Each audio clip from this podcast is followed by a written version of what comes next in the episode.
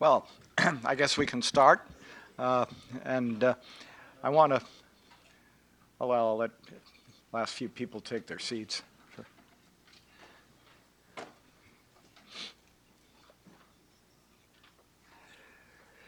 So, good morning to everyone, and uh, welcome uh, to the Atlantic Council.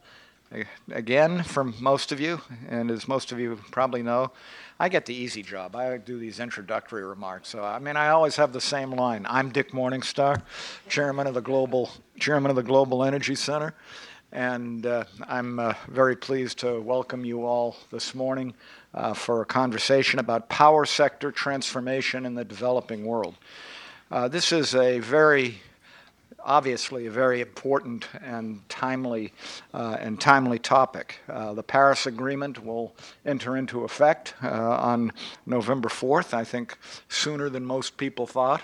Uh, and the conversation in the UN framework will turn towards the serious challenge of implementation to meet the ambitious climate uh, targets uh, that were set out in Paris.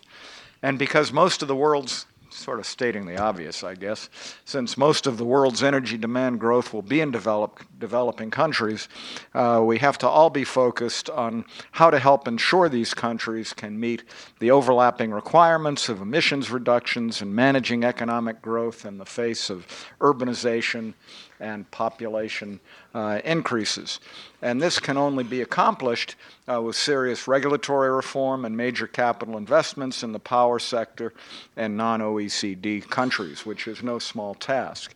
I might just mention before uh, talking about a little bit more about what Bob is doing, uh, Bob Ichord, that we also have set up just recently an energy governance task force, which David Goldwyn, who's chairman of our advisory group, uh, is also the co-chair of that uh, uh, that project, and so you'll be hearing more more about that uh, in uh, in coming months. Uh, but Dr. Robert Ichord, Bob to most of us, who I have known for and been a friend for about 23 years at this point, 20 since I was at OPIC probably, um, has developed a, a, rigorous and detailed strategy that addresses this challenge and addresses uh, the path forward.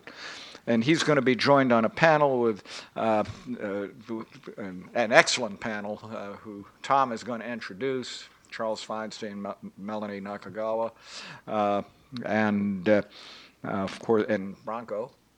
Oh, there you are. Okay, Branko Terzic. So we have, you know, former World Bank person, or, or World Bank person, former World Bank person, I guess, a former FERC person, uh, and a and uh, Melanie at uh, the Energy Bureau in the State Department now, who actually replaced Bob, right, as the Deputy Assistant Secretary for Power Tran- Transformations. Maybe that'll make your introductions easier, Tom. I don't know. But in any event, we're very we're very grateful uh, to Bob uh, for his commitment as a senior fellow uh, here at the Atlantic Council in developing this strategy uh, with future future reports uh, in the coming months. So be on the lookout for these reports, and we're going to be, although it's more a little more general, uh, the initial one, um, we're going to be looking more specifically at countries like China, uh, Indonesia. Uh, and beyond in the weeks to come. Uh, and this has been this is a, very important area of focus for the Atlantic Council as a whole, and uh, it, it, it, really is uh, it's a privilege for us to have somebody of uh, Bob's stature uh, being part of the Atlantic Council uh, working on this project. So I'd like to remind uh, everybody that today's discussion is on the record. Uh, we're streaming live, and you can join in the conversation. I should know all this by heart at this point after having said this for 130 times on Twitter at uh, AC Global Energy and the hashtag AC Energy.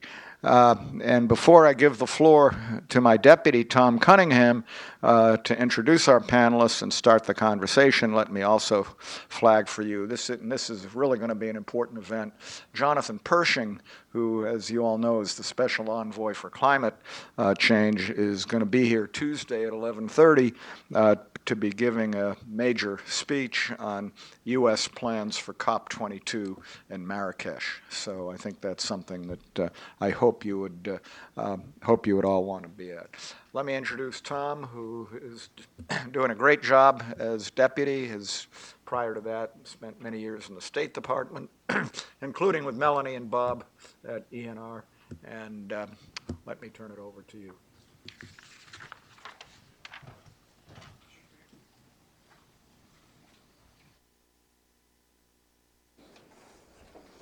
I should be doing that, shouldn't I?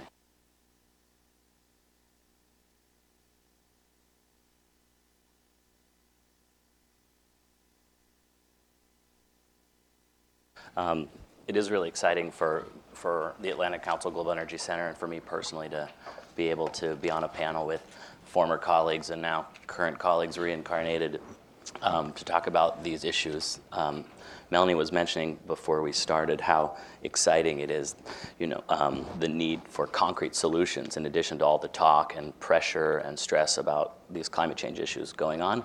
Um, what Bob's work is, it really does look at concrete solutions. Where to begin? How do we do what looks so daunting?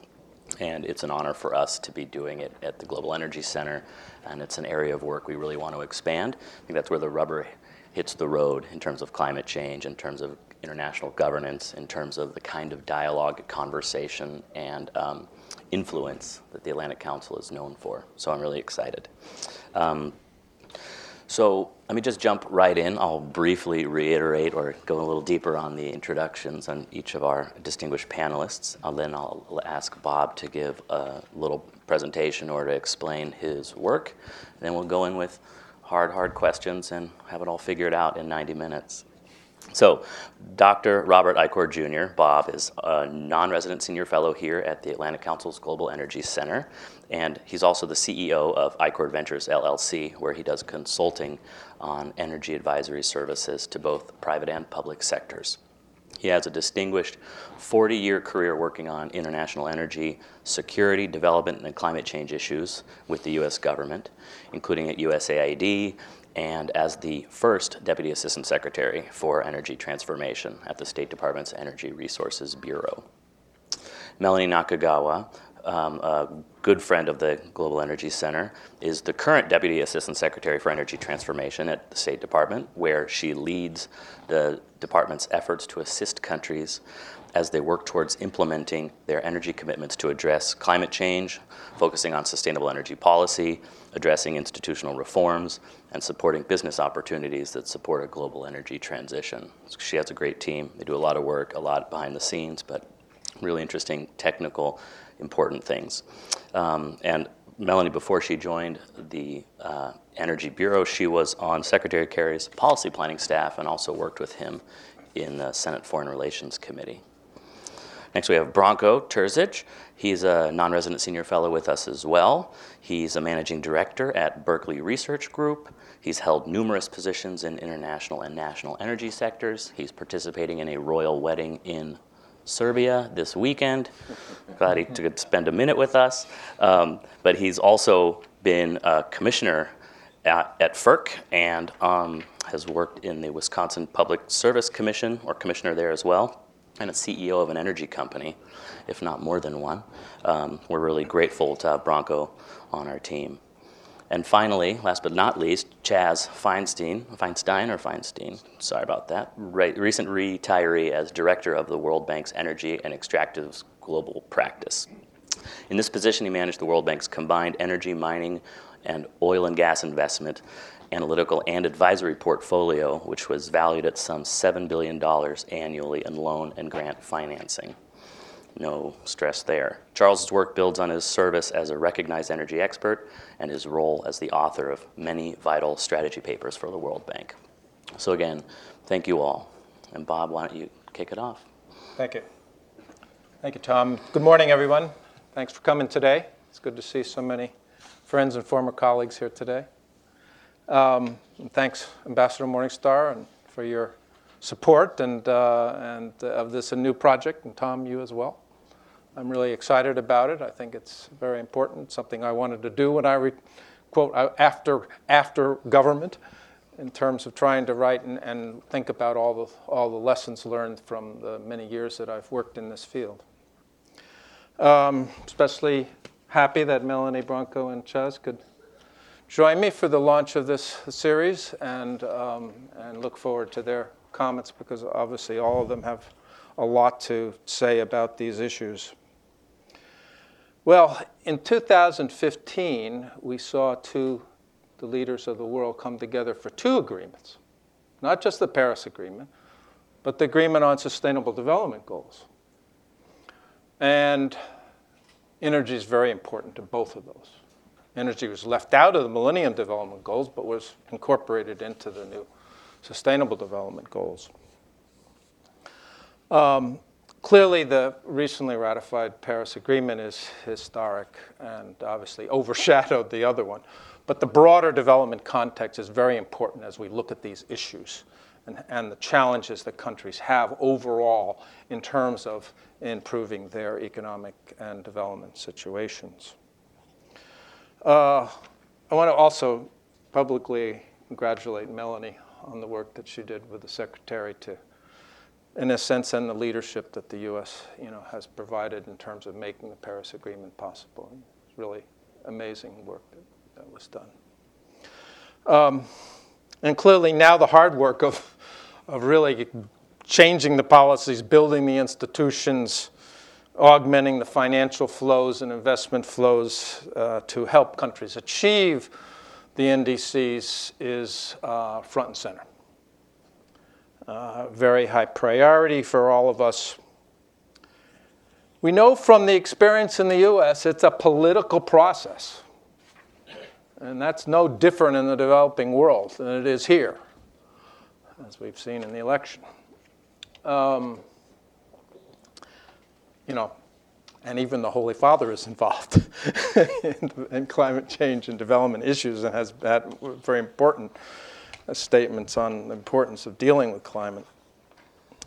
So, um, development, you know, we got 7 billion people in the world now, increasing to 9 billion in 2040. Um, and um, 2040, the estimate is that about 7.6 billion will be in the developing world.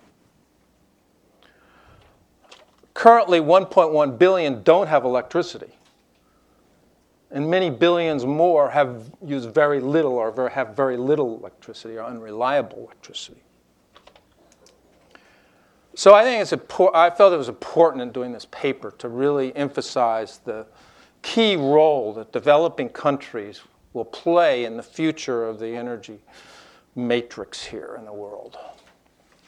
And that's going to have profound implications for Paris, despite the fact that China and India and a couple others account for you know, over, over 50% of emissions. But still, you've got a lot of countries that are growing. They're going to need huge amounts of energy if they're going to develop. And that energy needs to be clean and efficient. Right? Um, and they're going to need a lot of investment. IEA says 12.8 trillion in power alone to 2040. So 80 to 90% of future energy growth is going to be in these countries.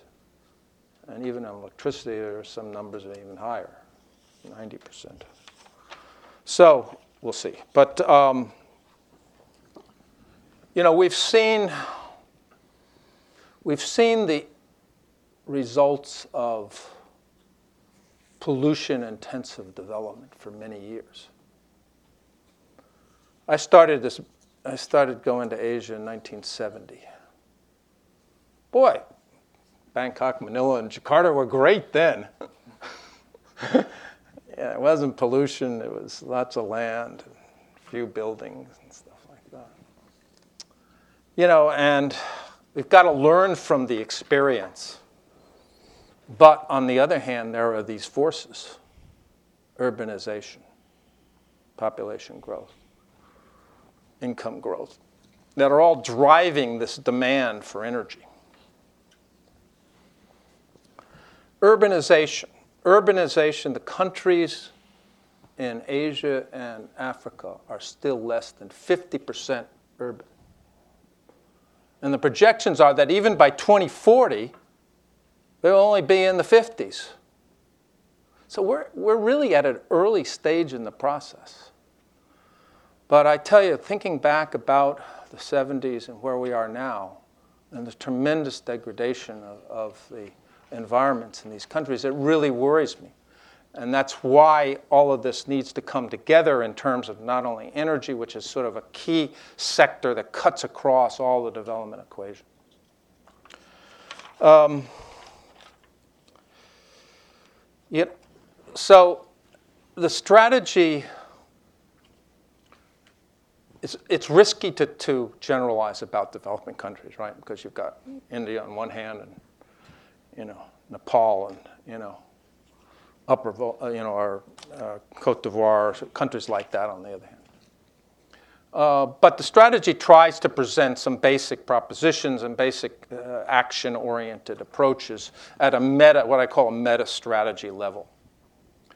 But then we really need to unpack those elements at a country and a regional level.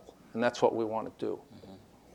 To try to understand the real political economy of change in these countries that's going to allow them to move toward cleaner, more efficient systems. And I think governance issues that David's working on and others, I mean, these are going to be central to this transition uh, because the energy sector governance issues, and I should say the corruption issues are very large, especially in this area. You just have to look at Brazil as an exa- recent example. And you know, we need the central challenge.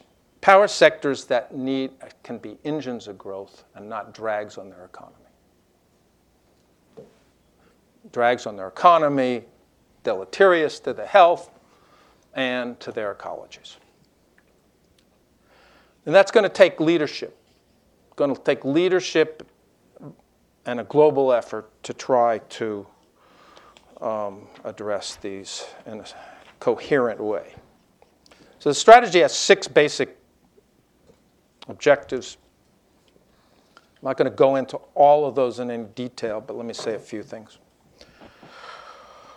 We talk a lot about enabling environment creating that environment that's going to be conducive for investment and rational allocation of resources. Um, I applaud the World Bank, Chaz and Vivian and others that have worked on this, uh, in trying to develop this tool under the RISE project, Readiness for Investment in Sustainable Energy that, that will try to, that has developed a number of indicators related to planning, pricing, subsidies, regulatory systems, et cetera. We need something like that that really gets into the how do we measure this process and how do we do it like the Doing Business report of the World Bank, if you know that report. Been very important, um, very important to discussions and planning around the world. Chaz may want to say more on this. So policy, regulatory, legal framework is key first objectives. And Branko's our resident energy regulator, so he can elaborate on, on that. But I've worked a lot, including with my former longtime colleague Bob Archer, who I hope is watching today. Got up early in California, I hope. And um, to, to work on developing regulatory institutions, professional, competent regulatory institutions that often gets missed in the shuffle here, um, but in a sense, it, it is often very important, not only in terms of pricing decisions and the sort of technical aspects, but in terms of the political evolution of the sectors in the countries, so that you have sources of professional stability and continuity. Investors really look for that as they look at these markets. And the Paris Agreement does emphasize capacity building, and I hope that this, these kinds of issues are included in, in, in that. Um, second is sort of the broader issues of restructuring and market reform, which I won't go into. It's just quite technical in some respects, but um, is also important because we're dealing with how to restructure inefficient, often corrupt state utilities to create, in a sense, transparent and commercially viable organizations. And that's a tough job. It's really tough. And Chaz, you may also want to talk about that. I, I have many views on this. Um, and, um, and, and that also leads then to the question of how do you design the market, which I won't go into. There's lots of issues there in terms of unbundling and market development. Uh, third is, of course, we need to ensure that the investment and the planning and the process of mobilizing uh, resources will move us in a direction of a more diversified, cleaner energy mix. And so I include not only renewables, but I think you know gas is going to be an important bridge in many countries, and it's high efficient. Now, when we started, when I started this business, you had gas turbines that were you know, systems that were 30% efficient. Um, now you have combined cycles that are 60%, and you have aeroderivative turbines that are that are um, 40% efficient. Uh, so it's a much better from the standpoint, even though it's not a long-term solution. If we're really see the see the importance of a, a really really low carbon system. But the Achilles heel that I see in this whole process is distribution, low voltage distribution. We focus a lot on generation and how to mobilize investment into generation, but we don't, and, and we're increasingly looking at high voltage transmission and how to strengthen the grid and to, and to provide better access for intermittent renewables. But we're not giving attention to distribution, and that's the front lines with the consumer. You've got this enormous growth, and you need d- distribution systems that are going to be able to serve these customers in a reliable way. And you need to reduce the losses, the theft, the non-payment, the you know, all the funny business that goes on with regards to these distribution companies because they're the ones that are collecting the revenues for this system. So if you're going to create a commercially viable system and you're going to have the money to pay the generators, you got to deal with distribution and how they interface with the customers. So that was, that's objective four, uh, three. Objective four is one that's near and dear to my heart, having started this back in the 80s with uh, Jim Jeffords from Vermont, is um, electricity access and the importance of developing decentralized renewable energy technologies to, for that to meet those needs. As I said, large urban populations without electricity rural electrification. I've done billions of dollars of grid extension, but I'm seeing now that even when we used to use NASA designed photovoltaic systems that were terribly expensive, prohibitively expensive, now you have these opportunities to use solar systems and mini grids and microgrids and all these kinds of things. And, for the com- and the commercial sector is going really picking this up. So governments need to facilitate that and get out of the way and not sure the standards, but make sure that they're letting this commercial process move ahead. And um, uh, the World Bank's done a lot in this work too, as co-chairman of the Sustainable Energy for All initiative, um, and uh, uh, which has given major emphasis to the goal of achieving universal electricity access by 2030. Okay. Um, a couple other points. So I think 10 years from now, solar systems are going to be as ubiquitous as cell phones. And of course, you need them to charge the cell phones anyway. Fifth objective is regional electricity cooperation. And as, as, power systems move toward, in one direction, bigger systems, interconnected systems, high tech, uh, smart grids, et cetera. And on the other hand, decentralized systems, and sometimes integration with rooftop solar. Final objective financing. How do we mobilize those resources, leverage capital, develop domestic banking system? I continue to hammer on this point of financially viable utilities. Got to have those. And that means not only tariff increases, but overall improvements of efficiency and management. And I think on the financing issue, and Melanie may want to talk about more about this, even though we are, carbon pricing is going to be critically important in international dialogue going forward. I mean, I'm a, now that I'm not in government, I'm a fan of carbon taxes, especially in developing countries because you don't have to deal with the bureaucratic and corruption issues. And so I think that that issue, as well as, the, as we've seen the growing, de- growing demand for green bonds and the green bond issuances in India and China and, and Mexico and other countries, is going to be really take off in the next, next couple of years. In closing, this is not rocket science, right? This is fairly straightforward nuts and bolts blocking and tackling. Um, but it takes political will, hard work, well designed international cooperation, and public private partnerships. Um, there's a lot of initiatives on the table and they're well meaning, et cetera. But I'm, I, am i am concerned that it's too fragmented. We need to, need to have more focus and make sure that we're dealing with these fundamental reforms in these countries. Because you may be able to do guarantees that allow certain projects to go ahead. You can always do that if you, the guarantees are strong enough. But are they sustainable over time? And the institutions and the management and others that's necessary to make these systems work is, is really going to be there. Anyway, thanks a lot, and I hope you, uh, you know, welcome your comments and reactions to the paper. Thanks a lot, Bob. Um, one question that came up for me as we were reading this throughout the process of drafting it, and now having read the final version, it strikes me that these issues in your report, while complex and spreading across multiple disciplines from regulatory frameworks, climate policy, finance, power sector market design, regulation, they all seem eminently reasonable and sensible, just as they seem, you know, essential, almost self-evident. So it seems almost obvious there's been a glaring need for such a strategy. What made you see the need for this report, or why did you undertake it? Or to ask in a slightly different, yeah. nudgy way, yeah. why haven't governments or other institutions um, tried to tackle this already? And maybe they have in different ways.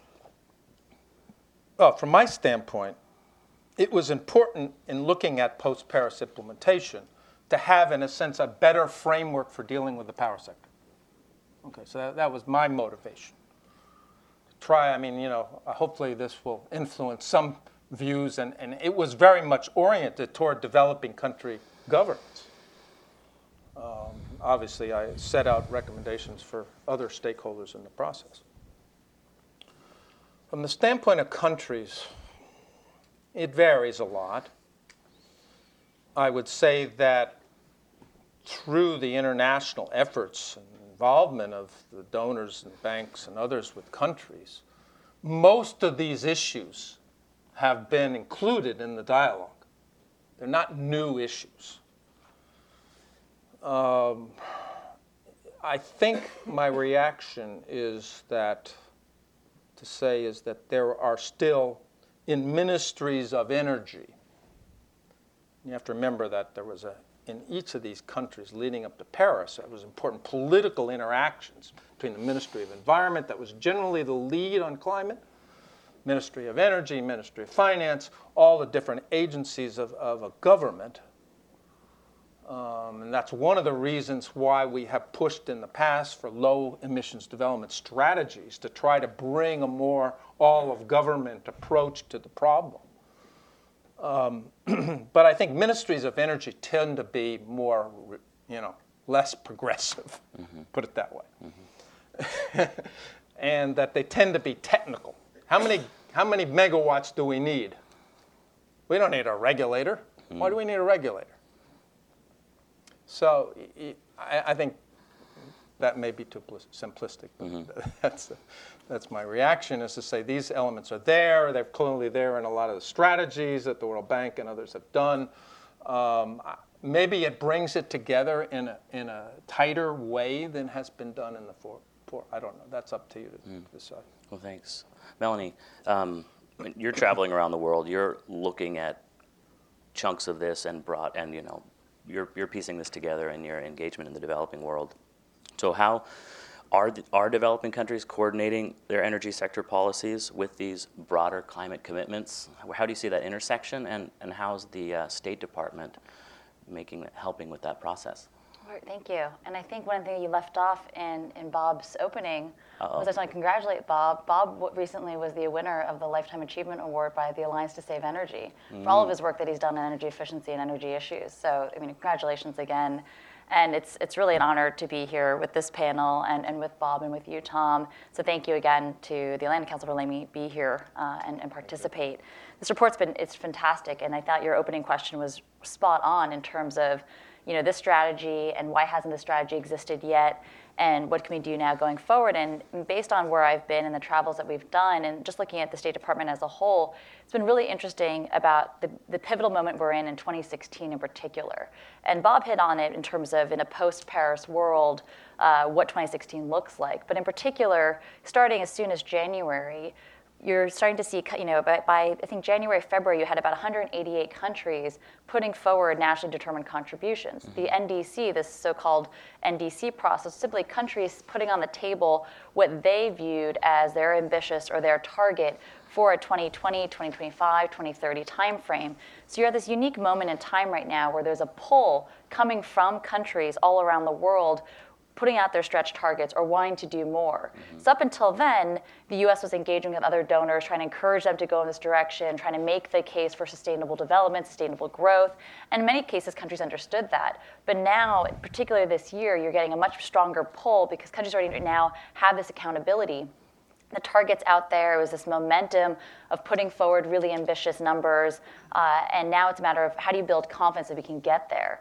So as we travel, one of the things we're looking at is how are we helping countries build confidence that we can achieve these targets, making the paper of Paris and putting that into practice, making that real. How do you show that, that this is real? And if we can't do that in a, in a short period of time, all that excitement about Paris really falls away. Right. So one of the mandates that I took, you know, building on Bob's incredible foundation within the Energy Bureau as the first Deputy Assistant Secretary for Energy Transformation, he really laid the groundwork in country by country starting that conversation with what the options are, the diversified energy resources, a core tenet to what we do in the State Department is broadening the aperture by which we view energy security. It's not just you know the traditional view of energy security, oil and gas, but it's exactly what is in this report. It's a much expansive view, and in particular, in the last five years since the bureau was created, the precipitous decline in prices of renewable energy and also the health impacts from more traditional energy resources becoming increasingly more apparent. More cities in India are becoming on the top 20 most polluted cities of the world, um, as well as, as, as, as, you know, about the Chinese air pollution issues. Mm-hmm. So you've got a really nice storm of political momentum behind us this year that's getting countries that we talk to not only asking us for the diversified uh, solution set, but where can U.S. leadership play? Where's our comparative advantage from the United States in supporting these countries? And in terms of whether or not countries are now coupling their energy commitments or their en- climate commitments, there really isn't this firewall anymore. You know, as I mentioned, energy security is a much more diversified story, mm-hmm. and part of energy security is is partially about the low carbon transformation. And in some countries, that is their energy security. 100% is the transformation to a low carbon society. So, with that in mind, then that is part of your climate strategy as well. Mm-hmm. Whether it's a low carbon energy strategy or a climate strategy, the secretary is, you know, is well known for talking about you know, the way to deal with climate change or the solution to climate change, a smart energy policy. And that's absolutely true. And of course, you know, this is now my eighth year working for the secretary, so I think I do speak with his voice more so than probably my own voice at this point. Um, but the, the key aspect there is if we work, you know, country by country or region by region, trying to build the enabling environment for the smart energy policies, you are going to see the climate commitments be realized. Mm-hmm. A couple of examples of where countries are really coalescing one example would be in Morocco. You know, Morocco is host of this year's climate conference, so already the international light has shined on them. But they're a country that has these Noor projects, the Noor 123, these large concentrated solar projects, requires a massive amount of private investment. But Morocco's been able to achieve that. They've got financing terms that are akin to countries like France. And so you've got a country like Morocco that is, you know, uh, in the, is on the African continent, attracting massive private investment for large renewable energy resources. And that's part of their energy strategy. It's part of their climate strategy because it's low carbon growth. And it's something that they could potentially export south. Uh, through the rest of the world. So that's just one example of, of, a country that's really done a great job of marrying the energy aspirations that are for a low, low carbon world with their climate commitment at a really pivotal moment when the world's really looking at that region in particular and, and how they're moving forward. Thanks, Melanie. No, you're right to point to the merging of energy security priorities with broader climate goals, and the work you do is that intersection. And um, and I think that Bob's report shows you know some of those real specific ways we can move forward. One of which is regulation, Branko. Um, the how do you how do you um, where do you begin? Right, you've been working on regulatory frameworks in the United States, in developing countries, all over the place. As a former regulator, what are some of the essential elements in creating effective commissions in developing countries? How do you how do you do this, especially where there's so many governments that want to have a lot of state control and issues of sovereignty? How do you get free market access? How do you, where do you start the conversation? Well, I start by talking to Bob Ichord. Uh, this uh, report uh, has the right policies, Yay, proven Bob. practices, and it's got achievable standards. And Bob Ichord and I and Dr. Robert Ar- Bob Archer worked in the 1990s on the emerging former communist countries in Central and Eastern Europe, where they transformed from a state-owned enterprise into uh, either privatization, uh, competitive markets, unbundling, uh, all of those Eastern European commissions, all of them, 15, 16, were set up by Bob Ichord through USAID and Bob Archer through USAID programs. That ought to be acknowledged. The, the Eastern European Regulators Association, the ERRA, which I had the pleasure of working on as a FERC commissioner, that was Ichord and Archer, and that organization is viable. It is now training regulators in Asia and Africa. And so we have, uh, we know what needs to be done. And, and we know that the first thing to happen is the, the, the key is government. The government has to start by establishing the structure of the industry. Do they want monopoly? or will they have competition? And secondly, who should own the assets? Only government can decide that. Will there be public ownership, private ownership, or mixed ownership? And by the way, in the United States, we have mixed ownership. Tennessee Valley Authority looks just like Eskom.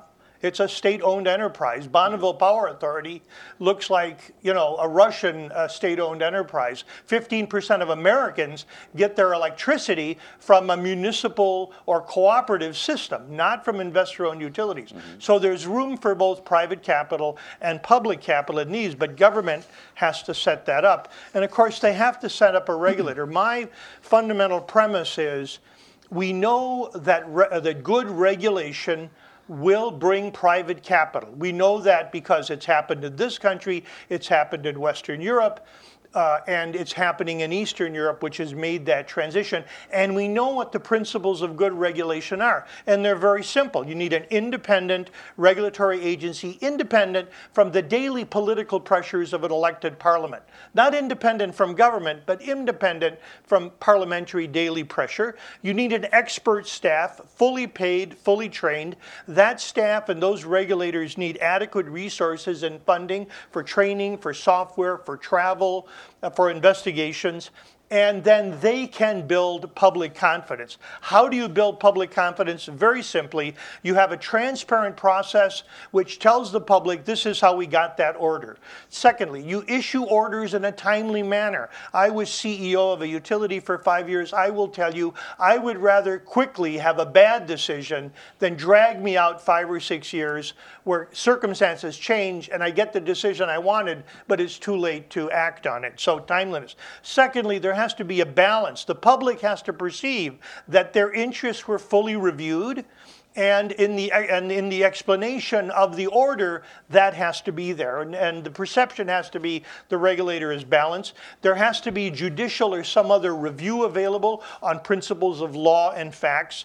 There must be some stability. That is, if the same regulator gets the same request from different entities with all the same conditions, you would think that the final order ought to be similar. Or there has to be very de- detailed explanation why in this case we in- imposed a different order than in another case.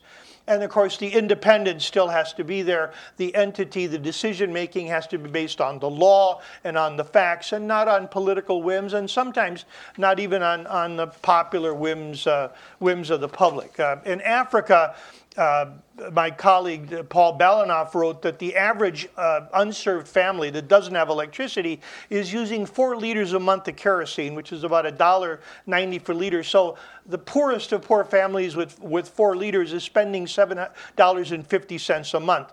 at 50 cents a kilowatt hour, which is a very high rate, that buys you 15 kilowatt hours a month. That's a, that's a single light bulb. Uh, or it's a cell phone charger or something. You know, 72% of people in su- sub-Saharan Africa uh, do not have access to uh, have cell phones. Only 27% have electricity service. Well, uh, electricity service is provided by state-owned monopolies, so obviously they failed. Cell phones are provided by independent entrepreneurs licensed by the government, and those cell phone operators have to figure out not just where people are going to uh, charge their cell phones, but those towers have to run 24 7. So somehow cell phone operators have figured out how to get into the most rural parts of Africa a cell phone tower power 24 7 at a reasonable cost. The solution might be in looking at the private sector. Thanks. Easy. Chaz, for you, um, what was the number you cited? $12 trillion of investment needed? 12.8 trillion. Yeah. How do we get there? From your investment, global finance expertise, how do we move the dollars to make this happen? How do we get there? By putting in place the kind of policy framework that Bob's outlined in his paper. Okay. So, this being unusual times, I'm going to express my support for Bob's uh, train of thought by taking a page from Donald Trump. um, let, me, let me state Security? the following The importance of power sector reform for clean energy development is like a woman's best line, it cannot be overemphasized. it can, but I think you know what I mean. What the heck? Um, you probably intuitively know or have seen graphs like this, which refer to what Melanie talked about, and that is the tremendous cost progress of clean energy over the, even over the last two years. This is from Bloomberg New Energy Finance, and I'm sorry the folks on the web probably can't see it. But the blue line shows over the approximately last 18 to 20 months the world beating prices for solar photovoltaic bids. And they've gone down from as recently as January 2015, six cents a kilowatt hour was world beater. Now the world beater price is 2.9 cents a kilowatt hour. And the trend is really impressive and inspires hope. But for me, what's even more interesting is to think about the dispersion of the results behind that. And let me give you an idea.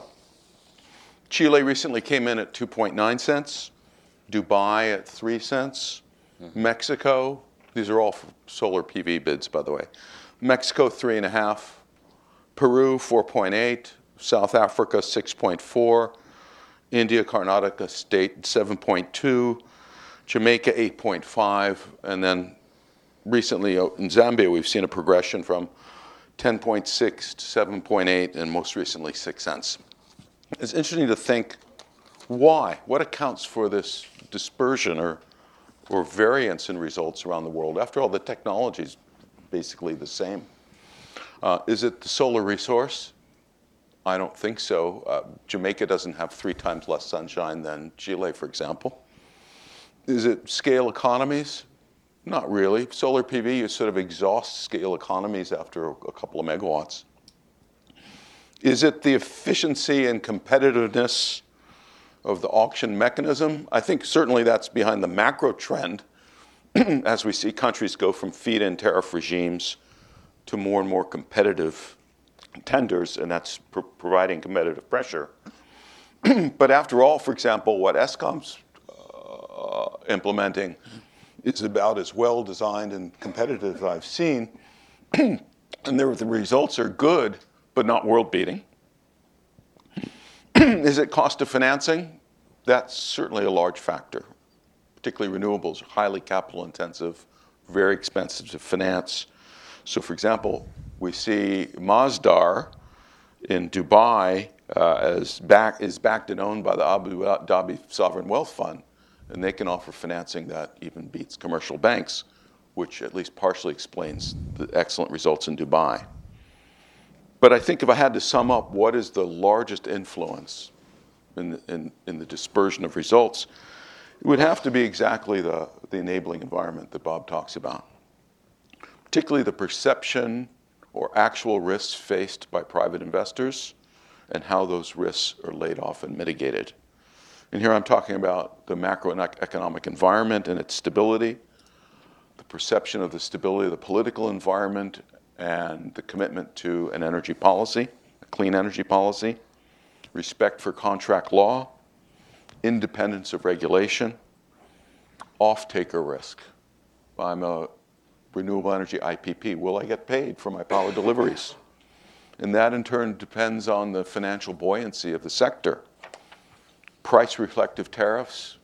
Can you bill and actually collect on the electricity that's provided? And that gets down to Bob's description of distribution as the cash register of at least the power sector.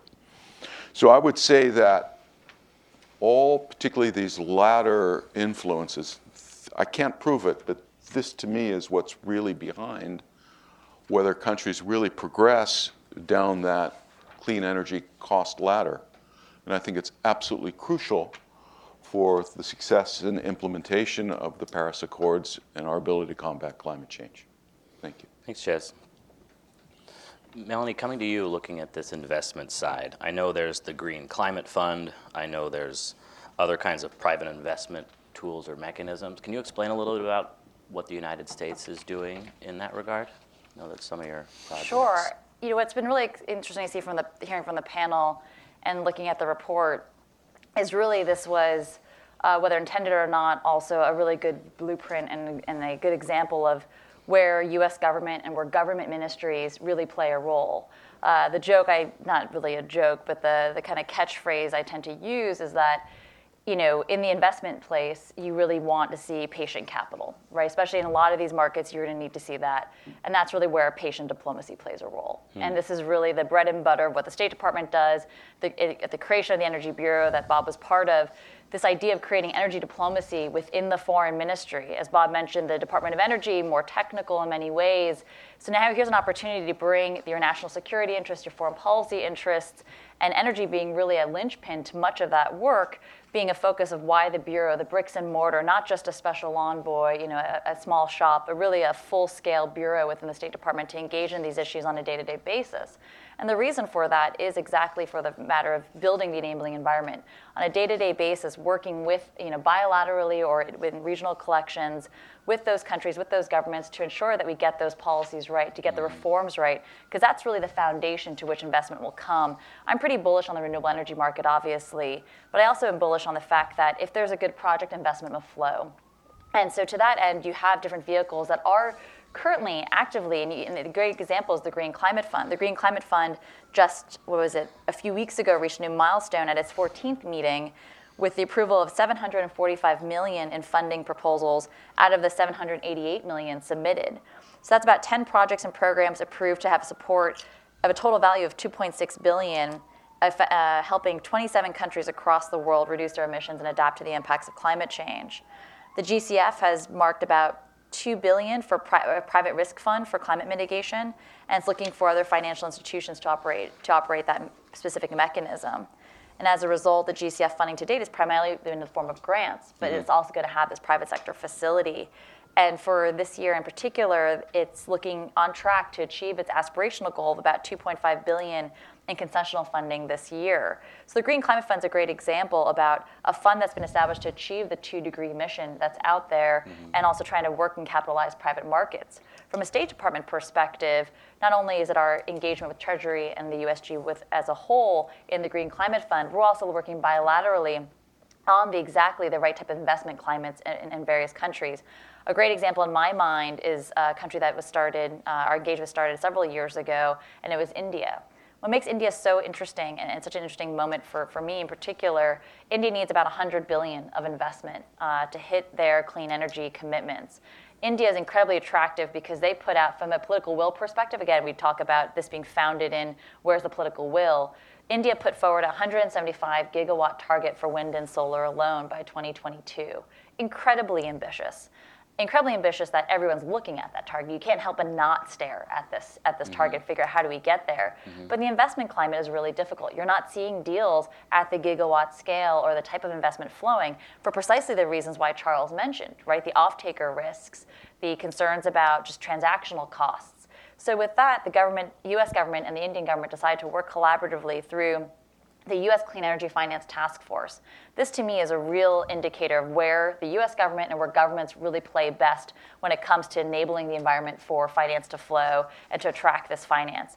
The way the Finance Task Force works is it's a government to government task force with a private sector advisory body or a body that is uh, the Clean Energy Finance Facility, the CEF, which operates somewhat in parallel to the task force. Mm-hmm. The CEF, which is made up of US and Indian companies, it's now expanded to include law firms and other types, and developers and banks they've provided recommendations on what are some of the foundational problems with scaling investment in India. And this gets a bit boring and wonky, but to this crowd of energy experts, you, you all appreciate what these things are. It's as easy as, and I say easy in, in, a, in, a, in a slightly offhanded way, but it's easy as looking at standardized transaction documents for bidding.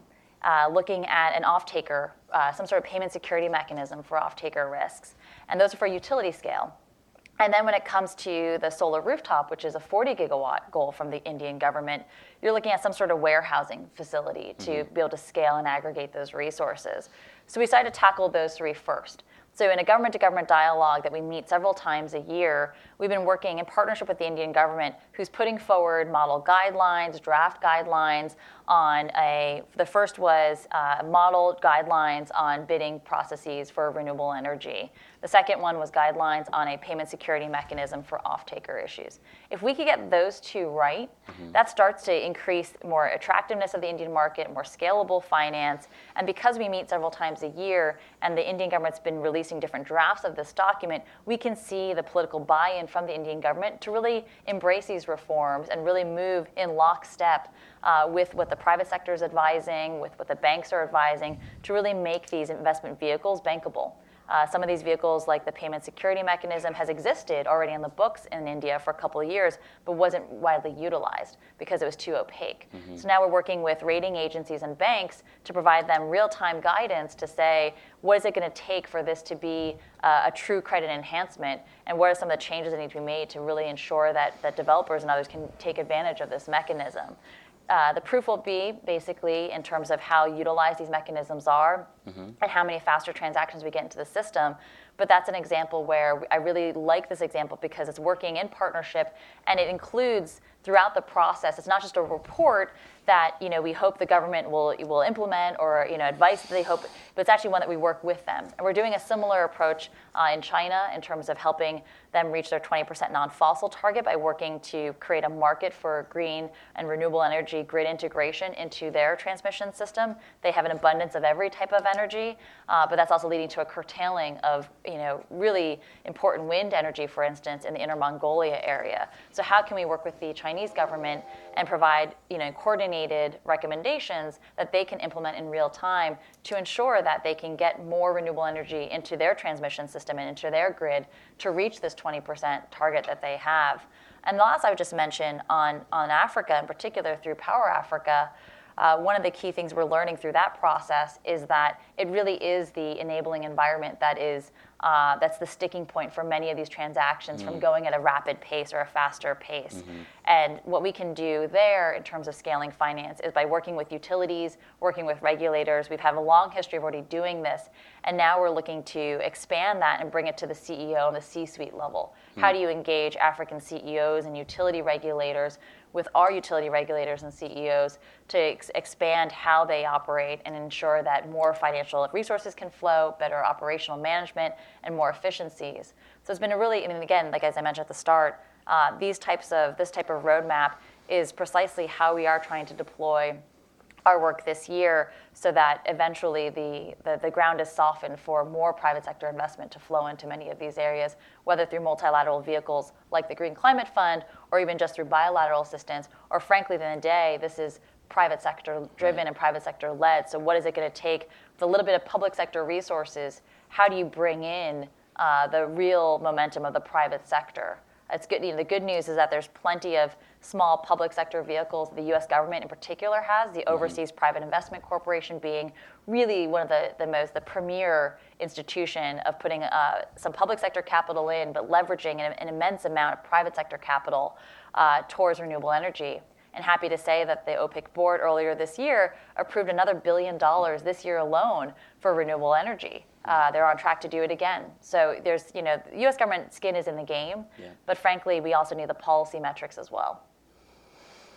Thanks, Melanie. Look, I've got my head spinning with questions. I want to, we have about 30 minutes left, and I want to open it up for audience questions. I want to sort of throw out one more balloon or grenade, I don't know. What the elephants in the room is, is, uh, you, you know, Bob, you talked about the, the need for, or essential elements in this transition would be um, renewables, energy efficiency, and natural gas. Well, what about coal?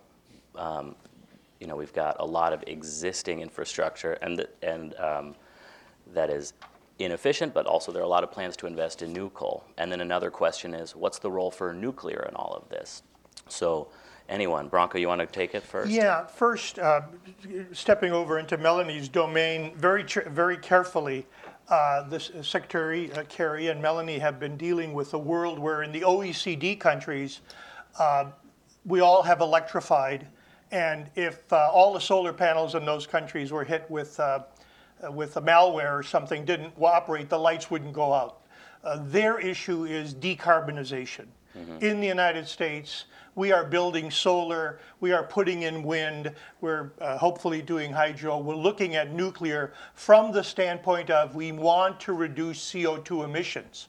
The lights are on because they're two thirds uh, uh, coal and uh, natural gas we, that's fine, but we, we need to reduce CO2 emissions. So in our, in the OECD countries, electricity usage actually coming down slowly, and decarbonization is what's driving the push toward solar, toward efficiency, toward all these things which will improve, uh, uh, mitigate, the, hopefully, the climate change problem.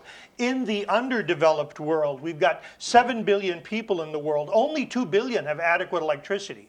Another 2 point something billion, the lights go out during the day. Yeah, there's a wire in Afghanistan, there's a wire in, in some parts of India, there's a wire in some parts of Africa, but the lights go out. Those people have to live with intermittent. And 1.4 billion have no electricity at all. So for the developing world, they've got the dual problem of electrification and without carbonization. Mm-hmm.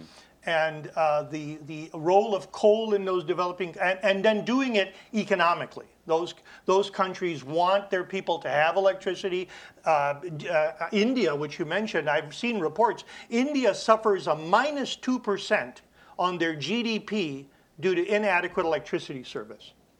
That is, their, their GDP would be 2% higher if the lights would stay on in many, uh, many of the cities. And so the, the, the balancing act is in the developing world, how do you electrify while also decarbonizing? And coal, I believe the World Bank uh, approved one coal-fired facility in South Africa the, under the analysis that a, that single central coal station with scrubbers and current technology would be less polluting than the millions of open campfires uh, that were that were uh, people were burning 50% of the world's population every day still burns dung or wood or something. And so we uh, the, the health hazard is mothers particularly mothers with children uh, burning in open fires breathing in the fumes that can be eliminated in some areas, arguendo, with a coal-fired power plant. So there may be a limited role for coal in some of those places to get them to electrify, but it's a public policy discussion. What is more important, what is more critical for that government, to electrify or to meet uh, CO2 and other emission standards? And that's a political decision with costs and other factors. Anyone else want to jump in? Bob? Question about nuclear as well? Uh, okay. Um, well, the, the trends, especially, I mean, the trends have been positive with regards to new generation. And last, and last year, over 50% of new generation was in renewables. So that was an amazing sort of number.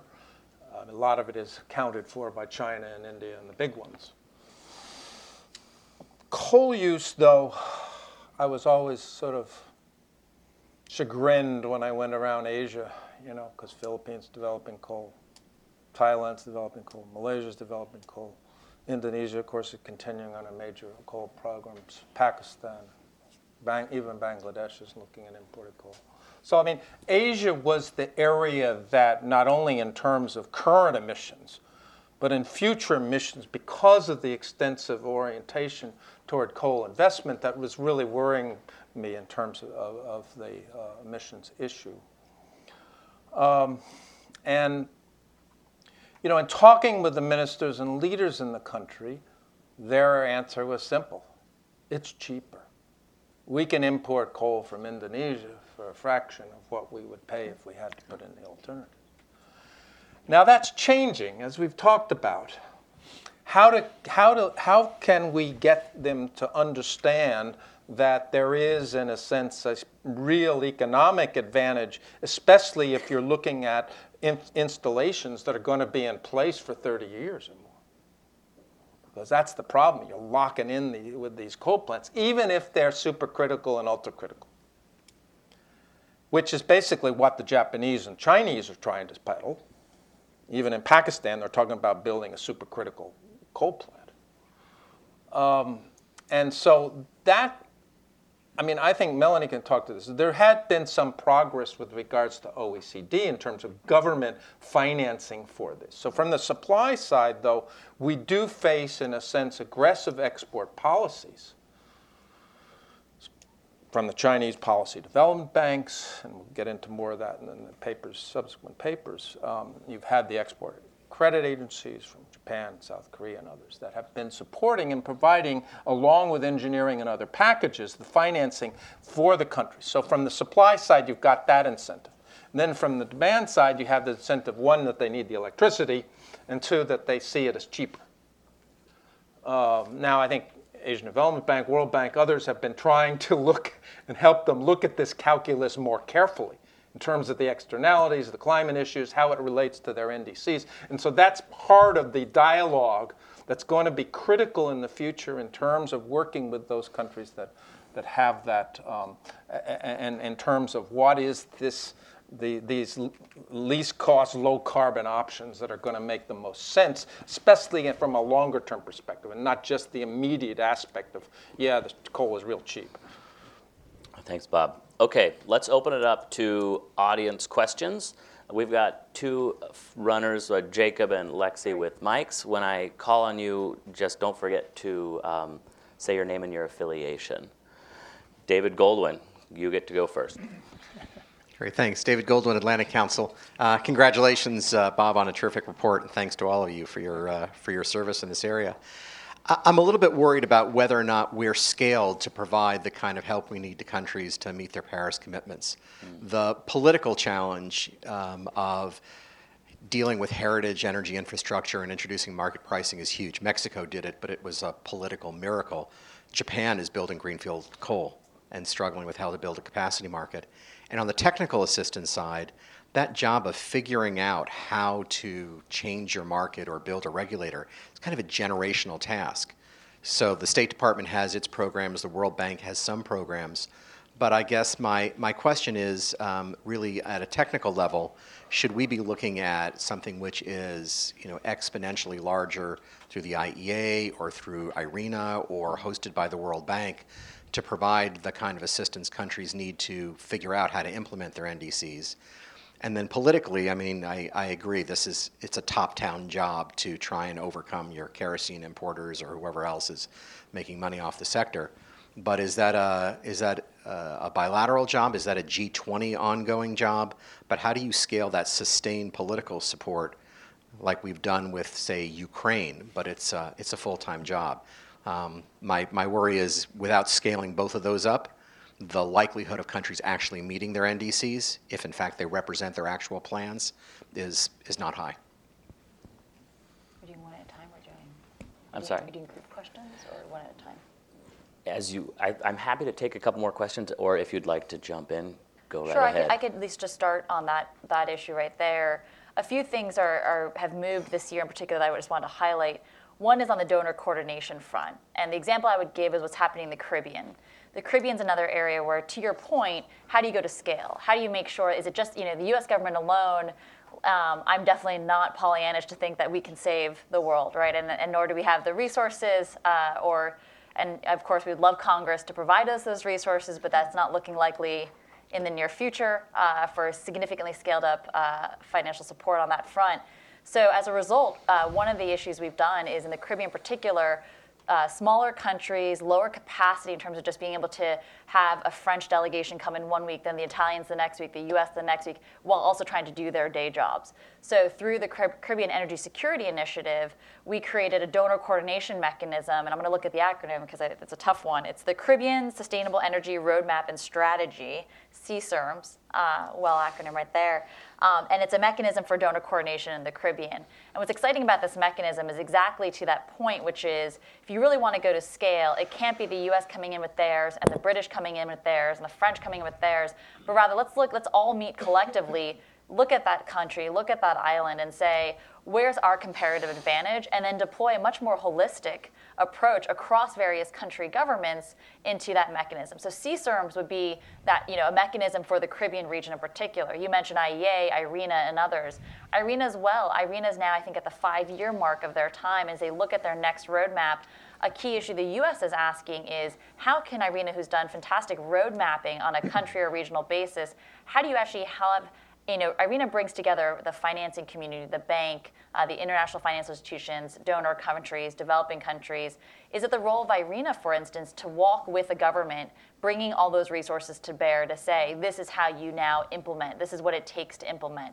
IEA has also now moved to more of an implementation and embracing more of clean energy aspects and energy efficiency. So potentially, is it, is it the IEA is another question. So the venue, uh, the good news is that the venue exists. There are venues that are already global in nature, focused on implementation or focused on helping countries uh, do more work at home but the mechanics yet have not fully been worked out. So I think there's, I'm sure, I'm not sure if next uh, the next paper coming out of uh, the Atlantic Council might be in this regard, but there's an opportunity there of how one actually works at a country by country basis. So it's not 18 countries targeting one in an uncoordinated fashion. I think there's an opportunity to do that. But also there's other aspects too, which is um, again, if there's more transparency in the system, some of that corruption comes to bear. You know, the whole the whole uh, analogy of is that sunshine is the best disinfectant, I think, is, is what the, uh, the cliche is. But those types of opportunities, too, which we're doing across the board on governance reforms, but bringing to bear more transparency in the system, again, is also uh, these smaller changes are what would also help go to scale, you know, to, in order to get to the, to the, the level we need and, and, to your answer your question. Thanks, Melanie. Um, I know Jonathan Katz, you had a question. Go for it, and then we'll come just wanted to uh, uh, congratulate you on a great report and uh, for all the work that you've done. Um, my name is John Katz. I'm the Deputy Assistant Administrator for Europe and Eurasia at USAID.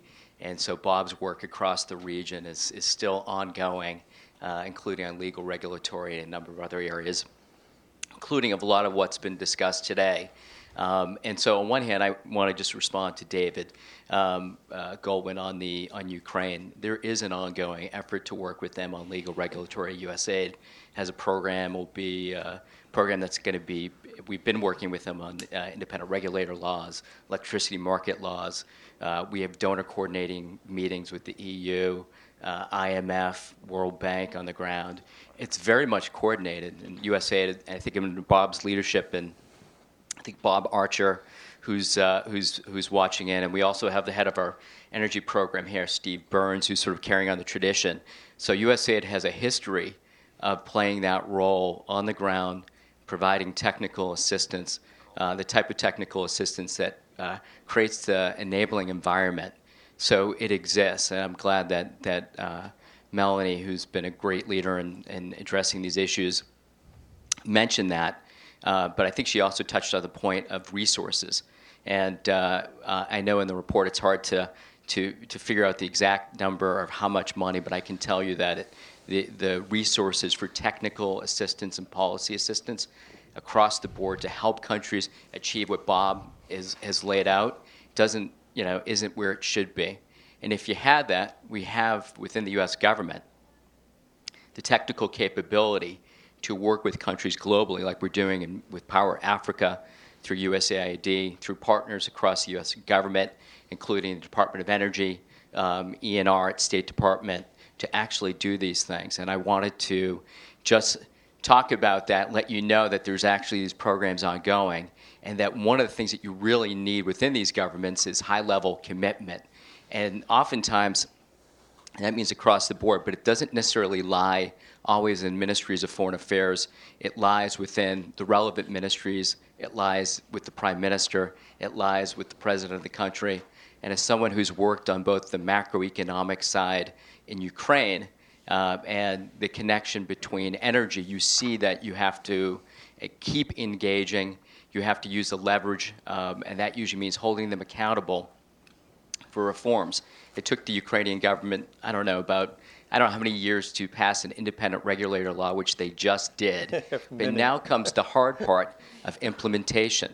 And I think um, this is, uh, Melanie said it right. Sometimes we think about energy security as sort of oil and gas. Um, or some, you know, pipelines, pipeline diplomacy, which is incredibly important, and it is part of energy security. But the work that Bob uh, did on the ground for many years is kind of the meat and potatoes. Mm-hmm. It's really difficult, and it needs sustainable support over the long run for it to work and have an impact on energy security. So my question to Bob, and I, and I think Europe is a great example of where you have regional energy cooperation, both in the EU market, but also through the energy community, which I know you helped uh, and others helped set up. Um, it's really, a, I think, a, a, phenomenal example of, of, you know, of, of how you can create the uh, body to address legal regulatory while at the same time helping unbundle markets and uh, move these economies and energy security forward. It's a little bit more of a comment, but I wanted to ask Bob how you know how he views sort of the uh, the work of the energy community, but also really I think you struck too is that the U.S. government to have needs to have maybe a, a, a, game plan that really looks more expansively. And I wanted to get your thoughts on both the resource needs. What do you envision we need, um, and what role should we play um, at the country level on legal regulatory? And how can we better do what we have already been doing for 20 plus years, but how can we do it better? Well, lot, lot there. I, I will say uh, just a few things. One is the resources. The resources that we're devoting to these issues are not commensurate with the importance that we're attaching from a policy standpoint. Mm. And I think Raj increased it with Power Africa and got strong Obama and White House support for that. $300 million a year. Well, we'll see if the Congress continues to support that. But, you know, you can do a lot with that. Now, I think the issue is do we have the strategy that addresses, as Melanie says, the increasing realization that you've got to deal with these enabling environment and, and re- regulatory issues? I think uh, the transaction approach, I think to some extent, went a little bit too far in the Power Africa. I can say that now that I'm left government. There needs to be more balance that is, one, you need to get the investors because they will show you what are the bottlenecks in the investment environment. But at the same time, you need the, you need the institutions, and that takes time to develop. There are short term, long term aspects of that. So, that. so we need more resources, and I think that there are lots of lessons, positive lessons from Power Africa for other regions. It'd be nice to have some resources of that level devoted to the Caribbean and, and Latin America, Central America, and stuff like that. Um, and then just quickly, Tom, um,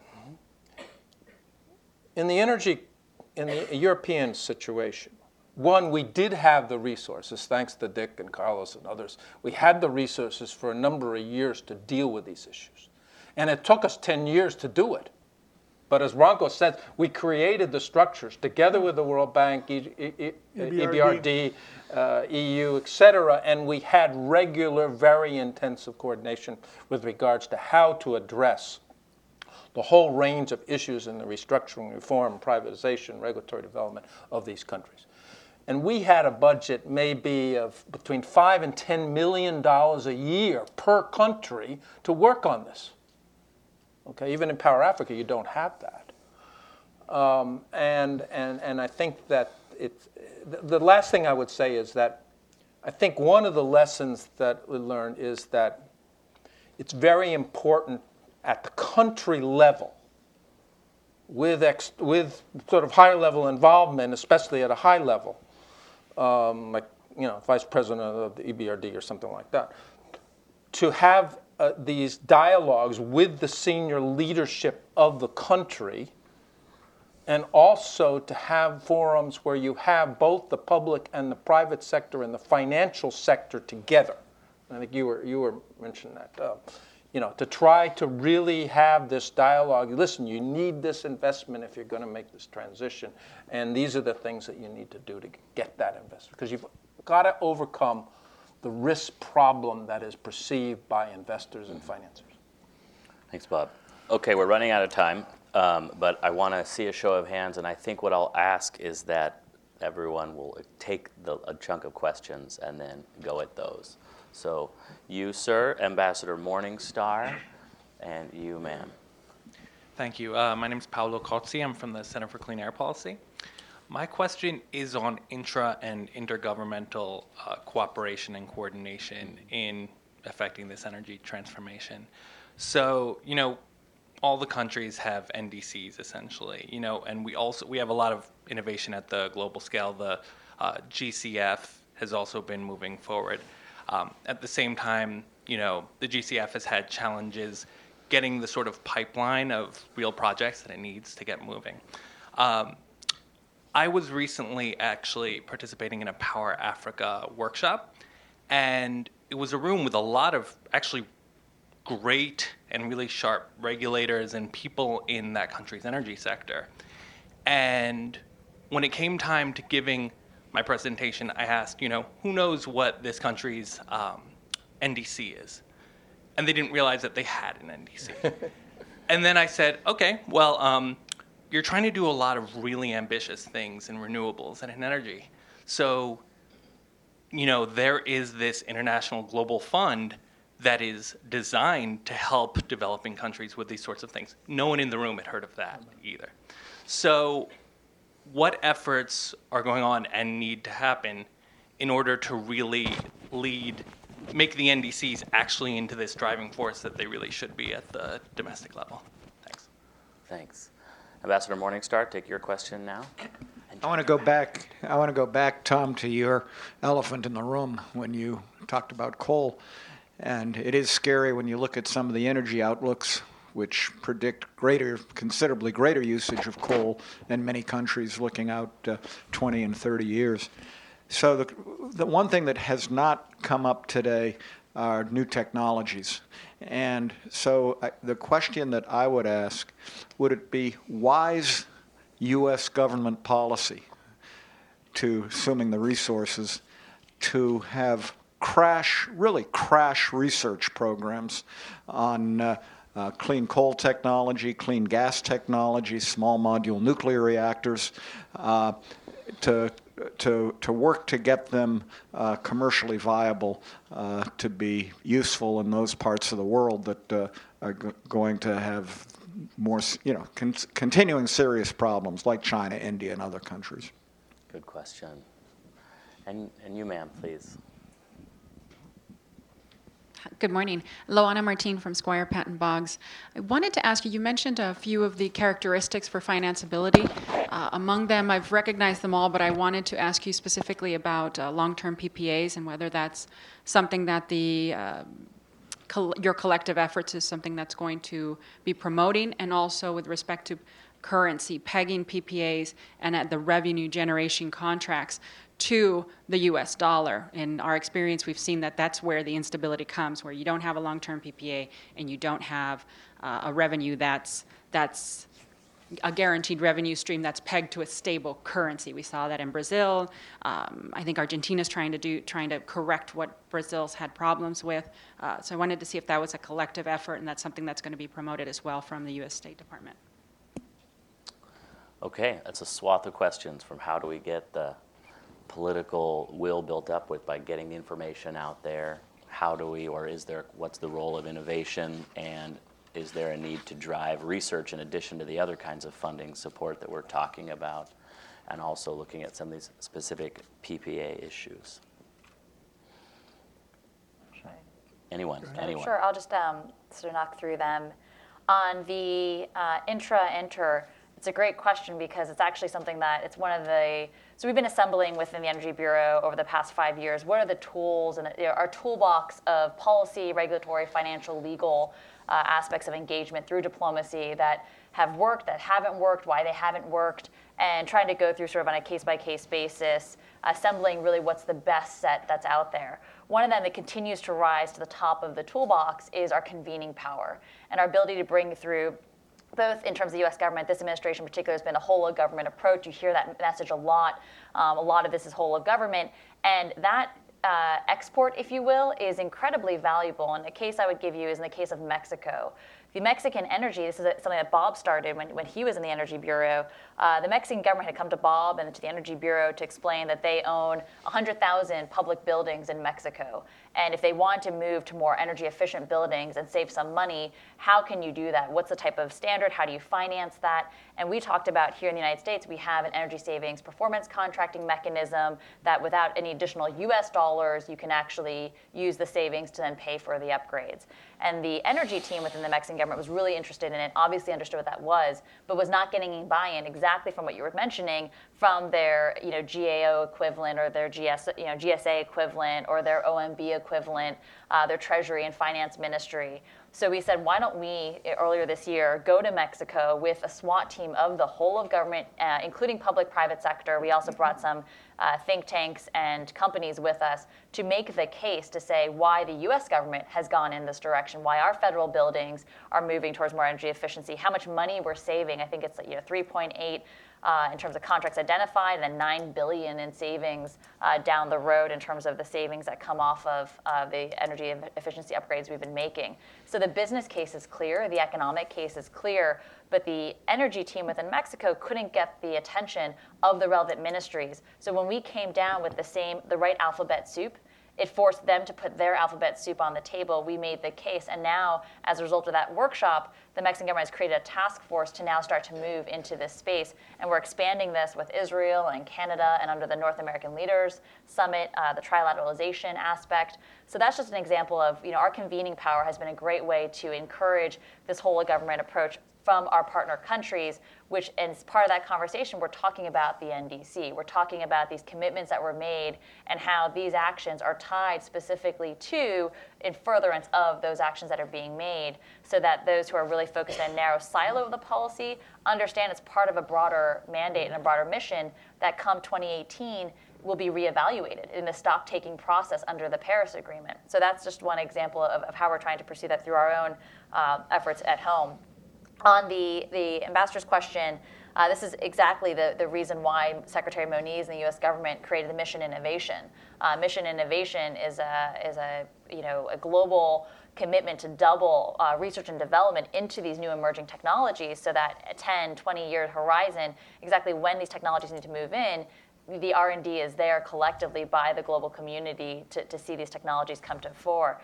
However, I also want to make sure we focus in on the technologies of today. So one thing that wasn't raised, but we're excited about is battery storage. And with all the things we talked about today on the panel, the one question that's out there is we don't know what's going to happen with battery storage. You have the Teslas and Elon Musk's of the world that are pursuing really innovative work on battery storage, but that truly is the game changer. It's a game changer also in terms of how we view energy systems. Instead of having a base load and then a peaking system and you know the intermittent renewables mm-hmm. on top, mm-hmm. if you actually had true storage and with all the new data platforms that are out there by various companies on how to create larger balancing regions, you now have a system that can be, you know, arguably with the right mix, 100% renewable without having to go down a traditional fossil energy path. Again, that's not we're not there yet but the technologies are starting to get there, and these breakthroughs are happening uh, faster than one can think. So much so that the State Department actually put in place a Silicon Valley hub. Mm-hmm. Uh, DoD was obviously well ahead of the curve on this one. They have some, but they have bricks and mortar in Silicon Valley. But now state and USAID also have somebody there to track what's happening out of really an innovation center of America to make sure that as those things are coming along, we're factoring that into some of our foreign policy planning. It's interesting just to piggyback on your point about um, innovation can be a game changer of a, of an, of, that we don't understand. I think that battery storage issue and changing what is a traditional generation to transmission to distribution sort of grid, that can also help get at that other Achilles heel that Bob mentioned, which is how to fix this distribution issue and the revenues issue. So there's. Oh, I should probably answer that third question. If you like. Right, so then, please, on the, yeah. the distribution, long-term PPA and currency hedging, uh, at least in the case of India, long-term PPAs come up, currency hedging has definitely come up. The task force tackled three areas that I mentioned, and now that those are starting to come to a close, we're actually now in the process of talking about task force expansion, and actually a couple of firms have raised both the currency hedging issue and long-term PPA uh, issue with us, and so we're looking at that now. Obviously, our Treasury Department has been the lead on broader currency hedging writ large, not just the energy sector sliver. Uh, and so we've seen proposals coming in from various players on what we could do in a project risk currency hedging proposal, and so we're looking at that now. Uh, but you know, I think in India they're already doing it rupee denominated. You know, currently there's many deals already happening in rupee denominated deals, and so we're looking at why companies are doing that, what are the risks that they're seeing, whether or not you move to a dollar denomination, and working with the Treasury Department, who's doing a much more macro analysis of where we might go. But that is a you know it's a real time thing in terms of our task force expansion as we look to 2017 uh, would welcome you know your engagement. Like, like i said we have other firms that are participating in this in this conversation of where we would go on that. But also part of this expansion is actually discom reform in india. India has the uday net uday plan in place which is supposed to get at distribution company reform but they're going to need some support on exactly i mean their distribution companies are in incredibly dire shape and so, again, we're looking at what are the types of tools and vehicles we can work to strengthen UDAY, to make UDAY more effective uh, as they go into the distribution piece, because that really is the linchpin, frankly, to all of this. Thanks, Melanie. Okay, we're out of time, everybody. Thank you so much for coming. I want to thank Bina, Lexi, Jacob, press team, events team for all their help putting it together. Thomas Friedman said once that if it isn't boring, it isn't green. But I really am starting to think that it's not about it being boring, it's just that it's super technical and everything is pretty interrelated. And we are unpacking that just as the political will to really address these problems is coming together. Be on the lookout for further events and reports that Bob's going to work on as he applies the strategy to specific countries and thematic themes. Um, and thank you again, thank you again, especially to our panelists. And uh, have a great rest of your Friday.